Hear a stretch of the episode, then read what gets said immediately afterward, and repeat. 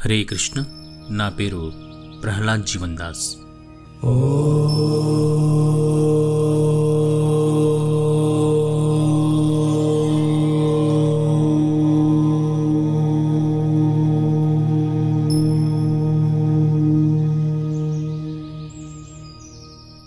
మహాభారతం వింటున్న మీ అందరికీ తరువాత ఎపిసోడ్లో సుస్వాగతం.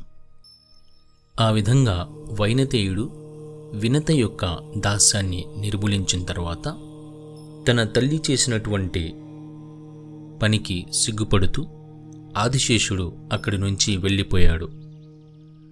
మధ్యలో బ్రహ్మ అతనికి సమీపించి తన యొక్క గొప్పతనాన్ని పొగిడి గరుత్మంతునితో స్నేహం చేయవలసిందిగా కోరాడు.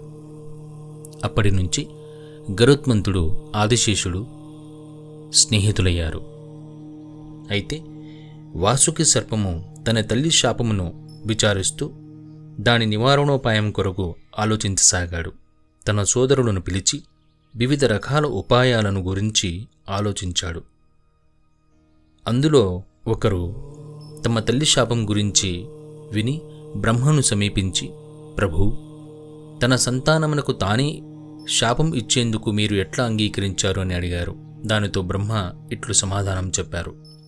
ఈ సమయంలో జగత్తులో సర్పాలు ఎంతగానో వృద్ధి చెందాయి. అవి విషముని చిమ్ముత చేత కద్రువ శాపమునకు నేను అడ్డు చెప్పలేదు.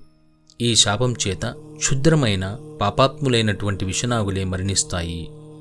ధర్మబద్ధమైనవి సురక్షితంగా ఉంటాయి. అంతేకాకుండా జరత్కారు ఋషి యొక్క పుత్రుడు అస్తీకుడు జన్మేజయుణ్ణి యాగము నుంచి నివారింపగలడు. దానితో ధార్మికమైనటువంటి సర్పాలకు విముక్తి లభిస్తుంది. ఆనాటి నుండి వాసుకి తన సోదరి జరత్కరుని ప్రేమగా సాకెను. సముద్రమథన సమయంలో వాసుకి కవ్వపుత్రాడుగా ఉండెను. దానితో అతని పట్ల ప్రీతి చెందినటువంటి దేవతలు బ్రహ్మదేవుని సమీపించి వాసుకిని శుభం కలుగుటకు ఉపాయమును తెలుపమని కోరగా జరత్కార మునిని ఆశ్రయించమనెను. జరత్కారువు తన పితృలను ఉద్ధరించుట కొరకు తన పేరుతో గల కన్యను భిక్షరూపముగా పత్నిగా స్వీకరింపదలిచాడు. అదేవిధంగా అతను భూలోకమంతా సంచరించసాగెను. ఆ విషయం తెలిసినటువంటి వాసుకి వెంటనే తన సోదరి అయినటువంటి జరత్కారు భిక్షరూపంలో అతనికి సమర్పించెను. దానితో జరత్కారువు ఈవిడ నాకెప్పుడు అప్రియం కలిగించరాదు. అట్లు చేసినచో వెంటనే నేను ఈమెను విడిచి వెళ్ళిపోయేదును అని చెప్పాను. జరత్కారువు కొంతకాలం తర్వాత గర్భం ధరించెను. నెలలు నిండిన తర్వాత ఆ సమయంలో ఒకసారి జరత్కారు ఋషి తన భార్య ఒడిలో తలపెట్టుకుని నిద్రిస్తూ ఉండెను.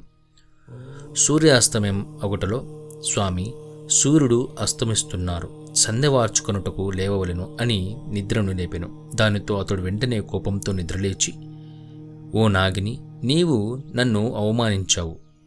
నేను నిన్ను వెంటనే విడిచిపెట్టి వెళ్తున్నాను అనెను.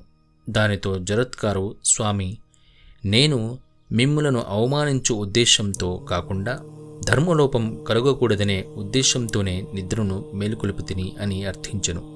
ఏది ఏమైనను నియమానుసారంగా అతను విడిచిపెట్టి వెళ్ళిపోయాను. దానితో ఆమె శోకిస్తూ నేను ధర్మమునకు బద్దురాలై మీకు ప్రియమును హితమును చేయదలిచితిని. నా సోదరుడు వాసుకి కద్రువ శాపం నుంచి విముక్తిని ఆశించి నా వివాహమును మీతో జరిపించెను. నాకు ఇంకనూ సంతానం కలుగలేదు.